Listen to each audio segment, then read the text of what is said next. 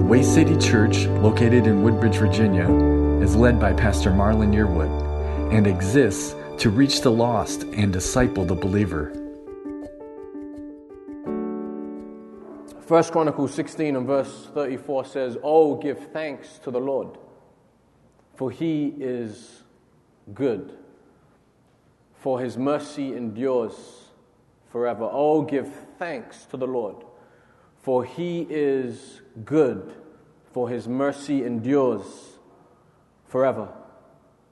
1 Thessalonians 5:18 in everything give thanks for this is the will of God in Christ Jesus for you.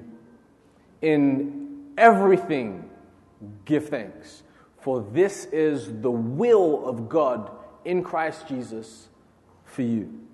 Colossians 3:15 and let the peace of God rule in your hearts to which also you were called in one body and be thankful. Let the peace of God rule in your hearts, to which also you were called in one body, and be thankful. Colossians 3 and verse 17 And whatever you do in word or in deed, do all in the name of Jesus, giving thanks to God the Father through him. And whatever you do in word or deed, do all in the name of Jesus, giving thanks to God the Father through him. And Colossians 4 and verse 2 continue earnestly in prayer, being vigilant in it with thanksgiving. Continue earnestly in prayer, being vigilant in it with thanksgiving. So, what is it that we could possibly be talking about this morning? What do you think we're speaking about this morning?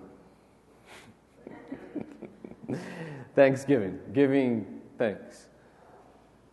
We, I have not forgotten about uh, Ephesians chapter 6. We do have um, our last um, piece of the armor, the sword of the Spirit, which we will get to, but it will be a while from now. But I wanted to pause today and I wanted us to give thanks to the Lord and to spend um, a little extra time in worship, but also giving thanks unto the Lord. Let me begin by giving you some biblical expressions of worship. There are 11 different um, Hebrew words for praise in the Old Testament, but there are seven main Hebrew words that are consistent all throughout the Old Testament scriptures. And I'm going to highlight and give the definitions of those seven Hebrew words this morning. So, the first one is Todah. And, and Todah means a, a thanksgiving procession or company. This is a thanksgiving choir. And again, these are the main um, seven Hebrew words for uh, worship or, or, or thanksgiving in the Old Testament. The first one is Todah a Thanksgiving procession or company. This is a Thanksgiving choir.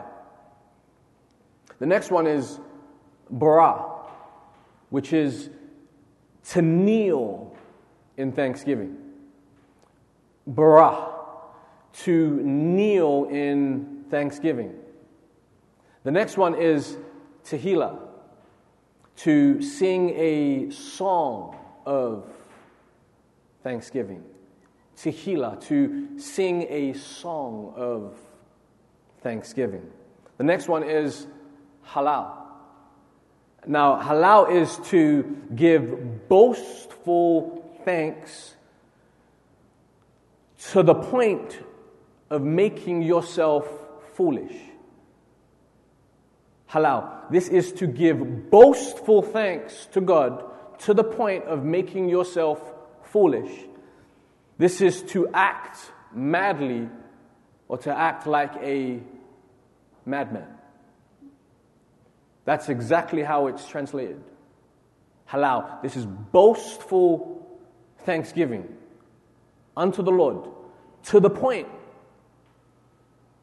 where you are clamorously foolish, to the point where you act like a madman. In Psalm 150, which is probably my, my favorite um, praise psalm, Praise 150 is committed and dedicated to halal worship. Let's look at it real quick. So, Psalm 150 is Praise the Lord. Praise God in His sanctuary. Praise Him in His mighty firmament. Praise Him for His mighty acts. Praise Him according to His excellent greatness. Praise Him with the sound of the trumpet. Praise Him with the lute and harp. Praise him with the timbrel and dance. Praise him with stringed instruments and flutes. Praise him with loud cymbals. Praise him with clashing cymbals. Let everything that has breath praise the Lord. Praise the Lord. Psalm 150 is committed and dedicated to halal worship. 13 times in Psalm 150, we see the word praise. And each and every time that we see the word praise in Psalm 150, it is translated halal. Giving thanks like a madman to the point of making yourself a fool. So it's saying here, Psalm 150, as we look at it again, it's saying, Give thanks like a madman to the Lord. Give thanks like a madman to God in his sanctuary, give thanks like a madman. To him in his mighty firmament, give thanks like a madman for his mighty acts. Give thanks like a madman for his excellent greatness. And, and when you look at these things for his, for his mighty acts, it's, it's because of something. When you look at his mighty acts, when you look at his excellent greatness, You can do nothing, the psalm is telling us, but halal. When you, when you understand his mighty acts, when you understand and you comprehend his excellent greatness, Psalm 150 is saying that halal is the response. When you comprehend it, when you truly comprehend it. Verse 3 Give thanks like a madman with the sound of the trumpet, make a joyful noise. Give thanks like a madman with the lute and harp. Give thanks like a madman with the timbrel and dance. Give thanks like a madman with stringed instruments and flutes. Give thanks like a madman with loud cymbals. Give thanks like a madman with clashing cymbals. Let everything that has breath give thanks to him like a madman, to the point of making yourself a fool. And make yourself a fool before the Lord. Are you guys following with me so far? Giving thanks to the point of making yourself a fool basically means that you are more God conscious than you are self conscious. Giving thanks to God to the point where it makes you like a fool basically means that you are more God conscious in your worship than you are self conscious. The majority of American Christians today, I would say that they are more self conscious in worship than they are God conscious. They're, they're very self conscious. And more so, they're more self conscious than they are God conscious. King David's first wife was a woman by the name of Michal, and Michal was the um, second, the youngest daughter of Saul. Saul had two daughters, and she was the youngest one. And when David brings back the Ark of the Covenant to Jerusalem in 2 Samuel chapter 6, the Bible says that in verse 16 that David danced with all his might before the Lord, and that his wife despised him in her heart.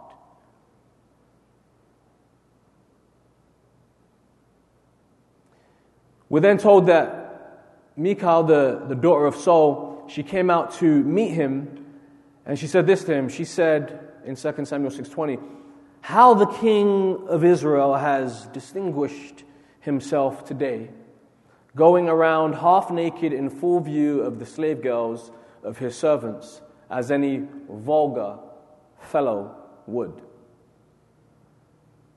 And David rebuked Michal. They had just rescued the Ark of the Covenant, which represented the, the presence of God. And he had brought it back home to Jerusalem, and he was excited. And that was his natural response. It wasn't a performance, it was his natural response. And the Bible says that his wife looked at him and despised him in her heart. David rebuked Michal, and then the final verse of the chapter notes that Michal was barren. That's how that chapter ends. But moving on, number five, we're speaking about the Hebrew, the seven main Hebrew words for worship, thanksgiving in the Old Testament. Number five, yada, which is to throw your hands out and away intensively. Basically, to give thanks with extended hands. These are, these are the, the, the actual Hebrew translations. So, yada, to give thanks, to give praise, to give worship, yada, is literally to throw your hands out and away intensively. It's to extend your hands giving thanks. The next one is zamar. This is to give thanks with a musical instrument. This is just to have the guitar in your hand and you're just, you're just giving thanks through the instrument. You're just worshiping Him through the instrument. This is a form of worship.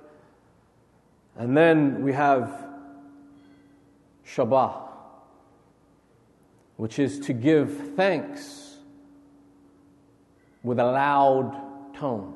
Shabach. To give thanks with a loud tone.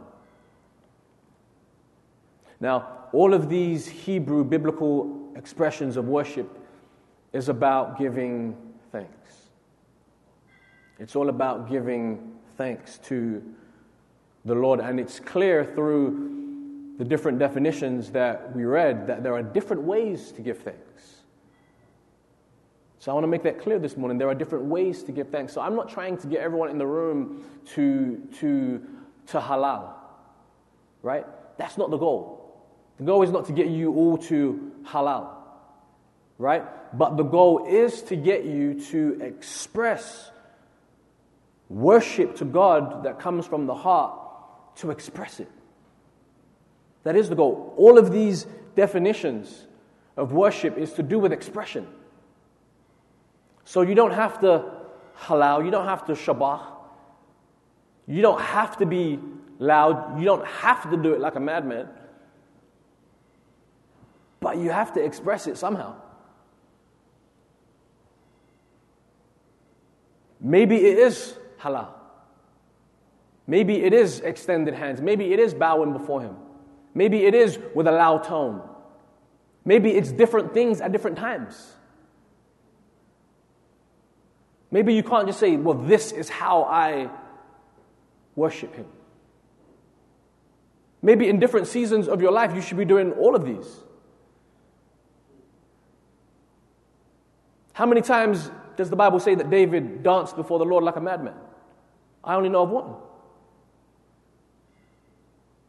So maybe different seasons of your life demands different responses or expressions of worship.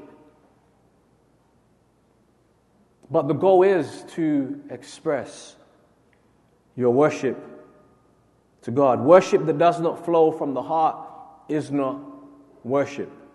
But also, worship unexpressed is not worship. Worship is to be expressed. Amazingly, Psalm 100 and verse 4 actually has, has four of the seven Hebrew words that we just spoke of within One verse. Psalm 100 and verse 4. Brittany read Psalm 100 this morning. But we're going to look at verse 4 real quick. And again, verse 4 has four of the seven Hebrew words we just spoke of within one verse. Enter into his gates with thanksgiving, which is Todah. Enter into his gates with thanksgiving, which is Todah, a thanksgiving choir. And into his courts with praise, Tehillah, a song of thanksgiving. Be thankful, Yada, with extended hands to him and bless Barah. Kneel or bow to his name. Let me simplify it with the Hebrew words enter into his gates with a choir and into his courts with a song. Be extending your hands to him and bow before his name. We connect with God differently, but express yourself before your God. Amen.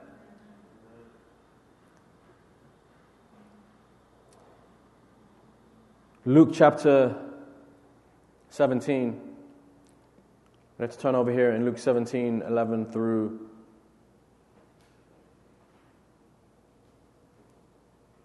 19. We'll go through this.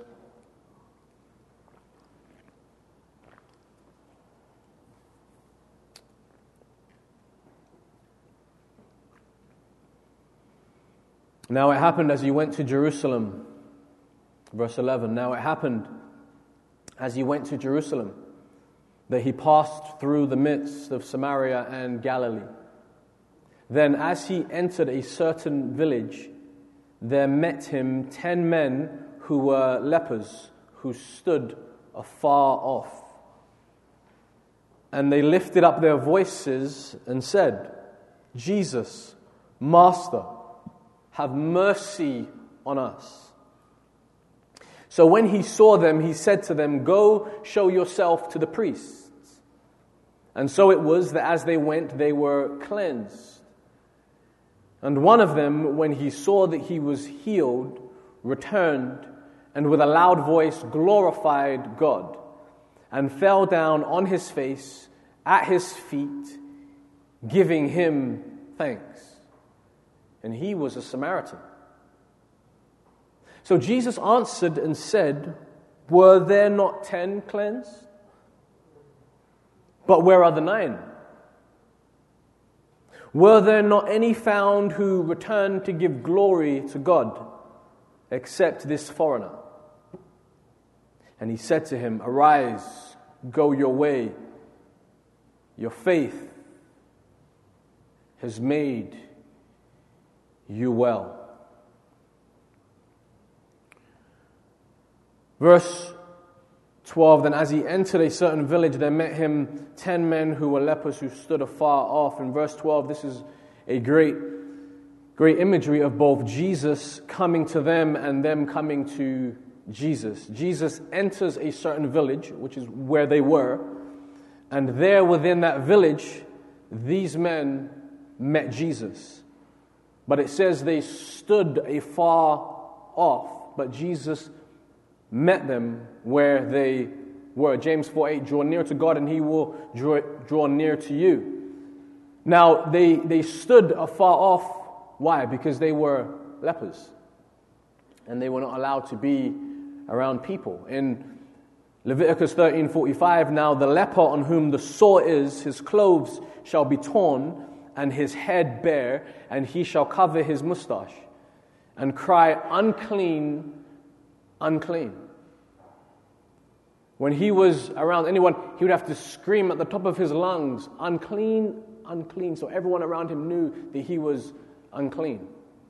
And the Bible speaks about even in Leviticus, even their homes would be torn down and removed. So they had no homes. They were supposed to be in, in quarantine Leprosy was a kind of like coronavirus of the day. However, it wasn't as, as contagious as coronavirus and not as deadly as well. But it would disfigure and it would destroy. So, people uh, back then, they didn't know much about leprosy, kind of like, again, coronavirus today. People don't understand much about it.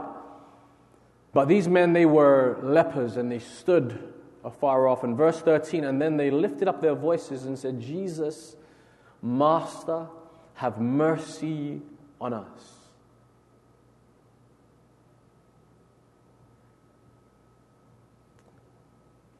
How many of them lifted up their voices and said, Jesus, Master, have mercy on us?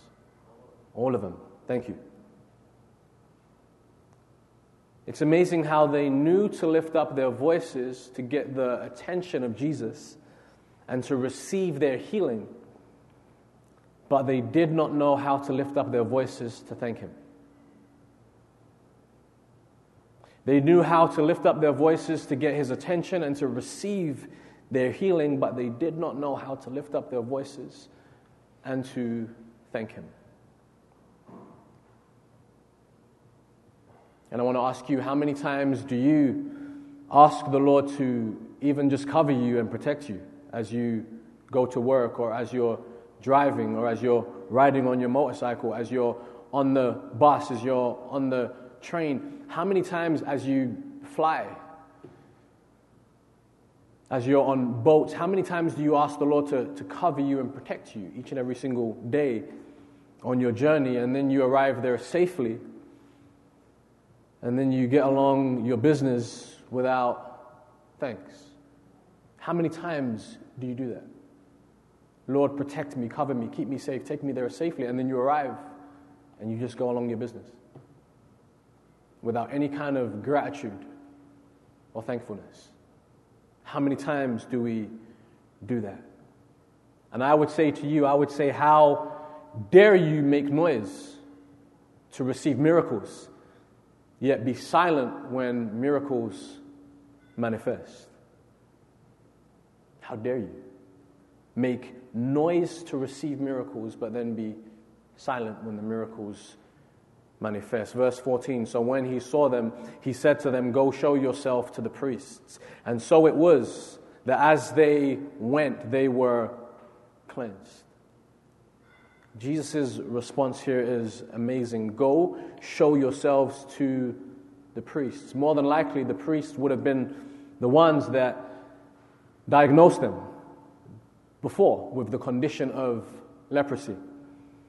And now, the only reason why they're going back to the priests is for them to confirm their healing.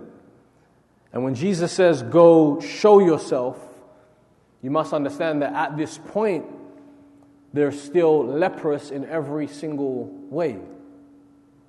For the Bible says they were healed as they went. So Jesus says, Go show yourself to the priests, but they still have leprous bodies. And this is really an amazing uh, faith lesson because they had to begin a journey with leprous bodies, but faith filled hearts. They had to begin their journey with leprous bodies. Jesus says, Go show yourself. And they're beginning a journey with leprous bodies in the direction of the priests. But they have faith filled hearts. And as they went, they were cleansed and not before. Someone say, Not before. Obedience is key. Worship is an expression of thankfulness. And miracles precedes thankfulness.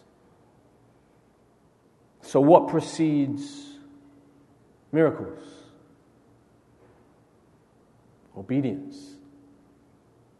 Obedience is what precedes miracles.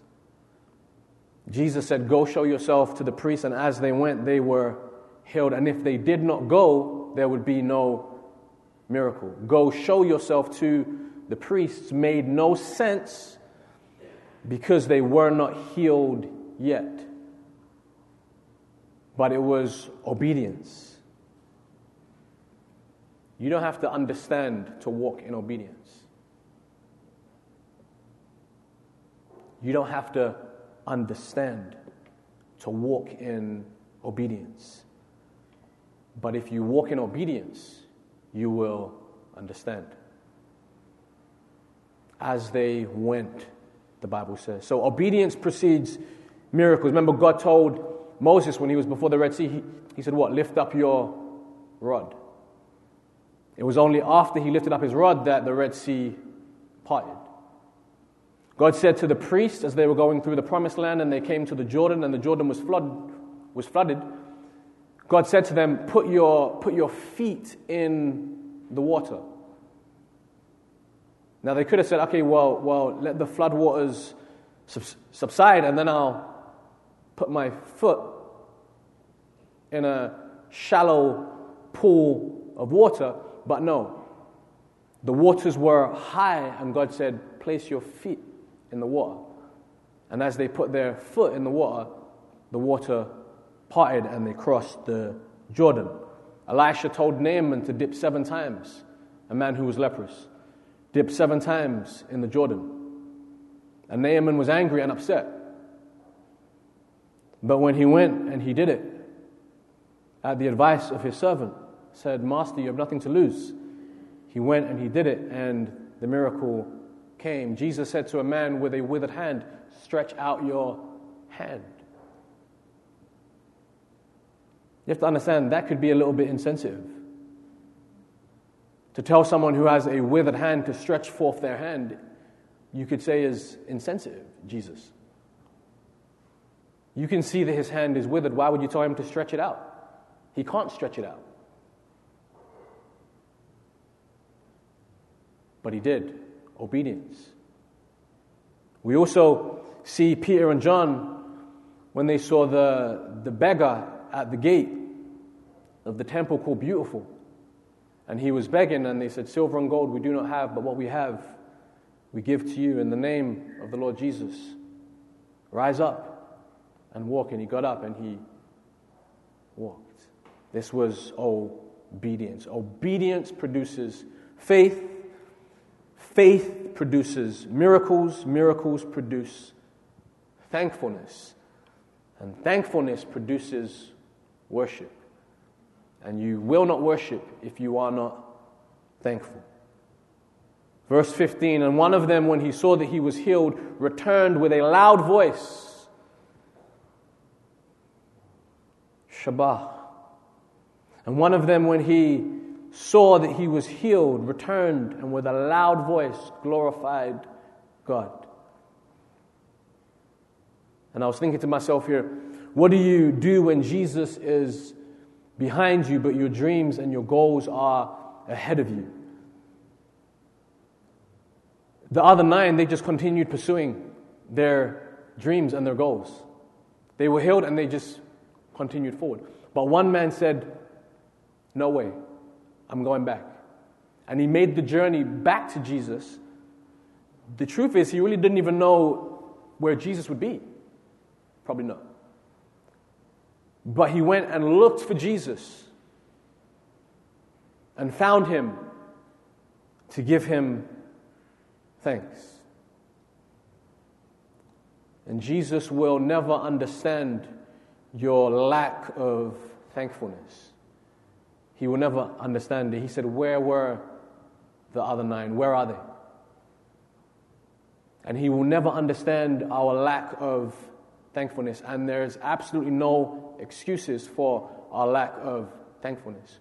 What if these men, what if some of these lepers were married and had children and they hadn't seen them for years? And they were healed, so they ran straight home to, their families. Not justified. Jesus will never understand. You can create as many excuses as you want, but He will never understand your lack of thankfulness.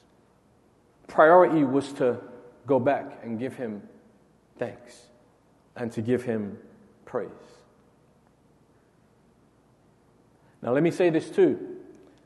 Sometimes we, we praise him or we thank him in the moment. This man who came back and he found Jesus. Let's say 10 years, 15 years, 20 years, 30 years had passed.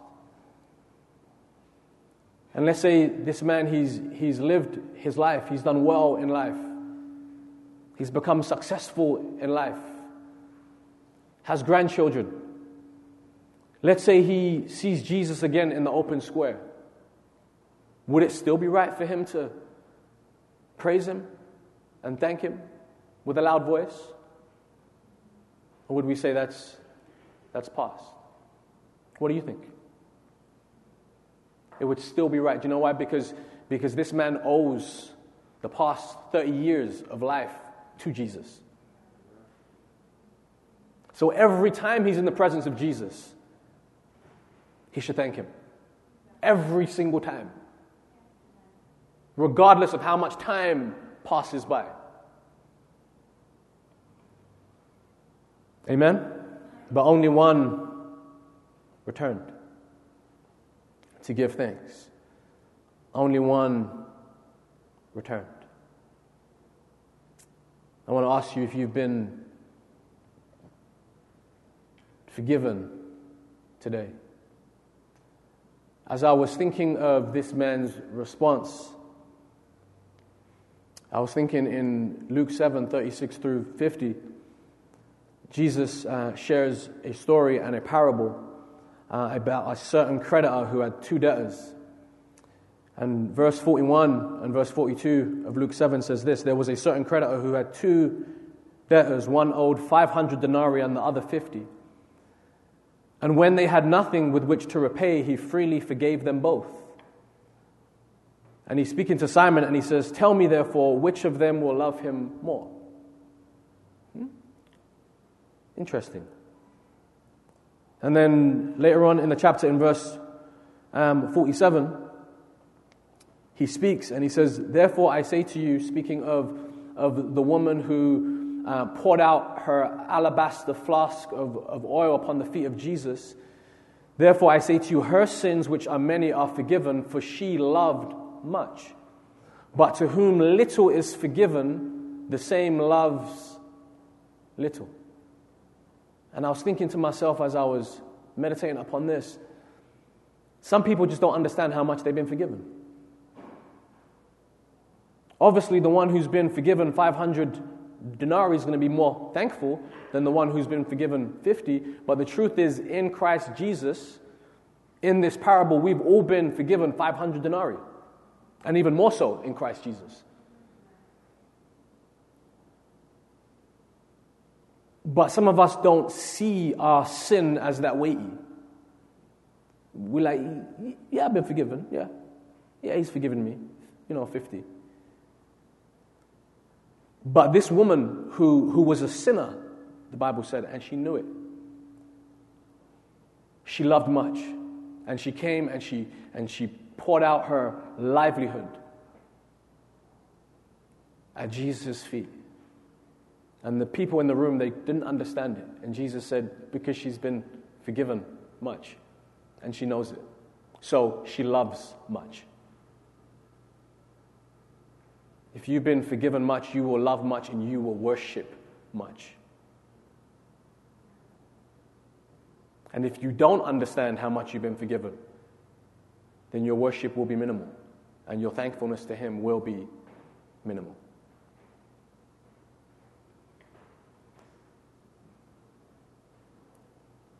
Verse 16, we see the Samaritan. Here the Bible says a, the Samaritan is the one here that came back. And the implication is that this was the only Samaritan and the only foreigner in the story. So the rest would have been Jews. And there are a couple profound factors here. Number one, it's always interesting to me, and it never ceases to amaze me, how pain can unite the most unlikely of individuals.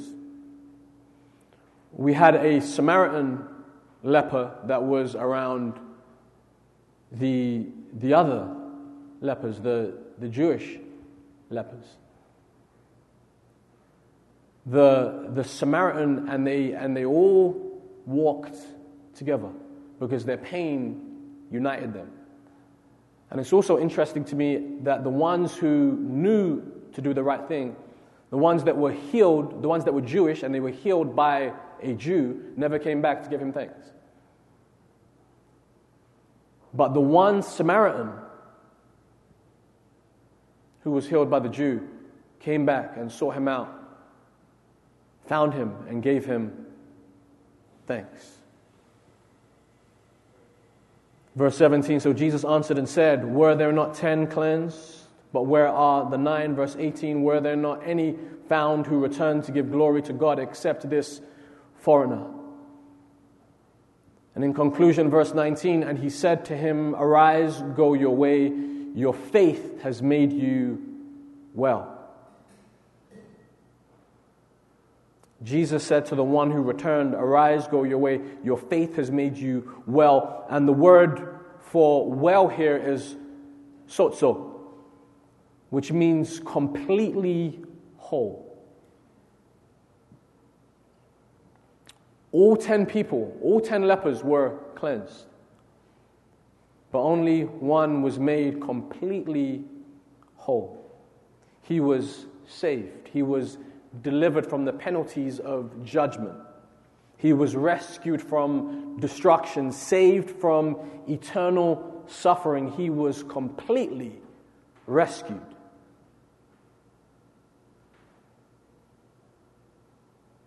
Only one.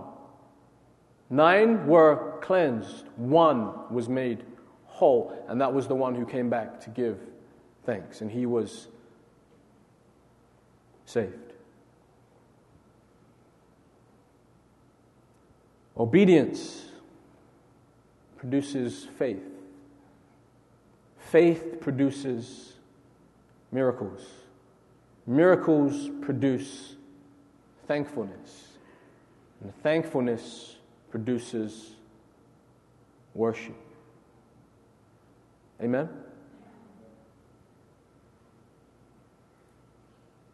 One returned, he gave thanks, and he was eternally blessed.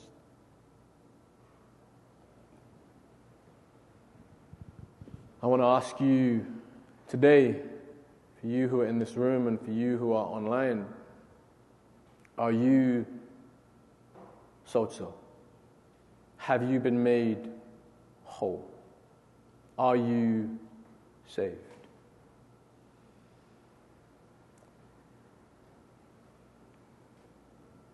And if you are not, then it's very difficult for you to understand gratitude and thankfulness. Very, very difficult. But I want you to know that Jesus Christ came to earth, that he lived a perfect life, a sinless life. And he came here not for himself, but he came here specifically for you who are listening today. And he died upon a cross, not for his sins because he had none, but for your sins. For you were deserving of death and eternal condemnation. So he died in your place, but not only did he die, but he also rose again to prove to you that he has victory over death. To prove to you that if you put your faith and your trust and your confidence in him, then just as he rose, that you also will rise again after death. And all he needs from you today is for you to acknowledge that you are a sinner. For you to acknowledge that he is the Savior, the one who died and rose again for you. And he says, Call upon me this day, and you will be sozo. You will be saved, and you will be made whole. The greatest miracle in this story is not the miracle of the ten lepers that were healed. but it's the miracle of the one leper that was saved. That's the greatest miracle of the story. So salvation has come to you today, and my charge to you is to call upon the name of the Lord and be saved. Amen? Amen. We'd love to hear from you. Visit us at thewaycitychurch.org.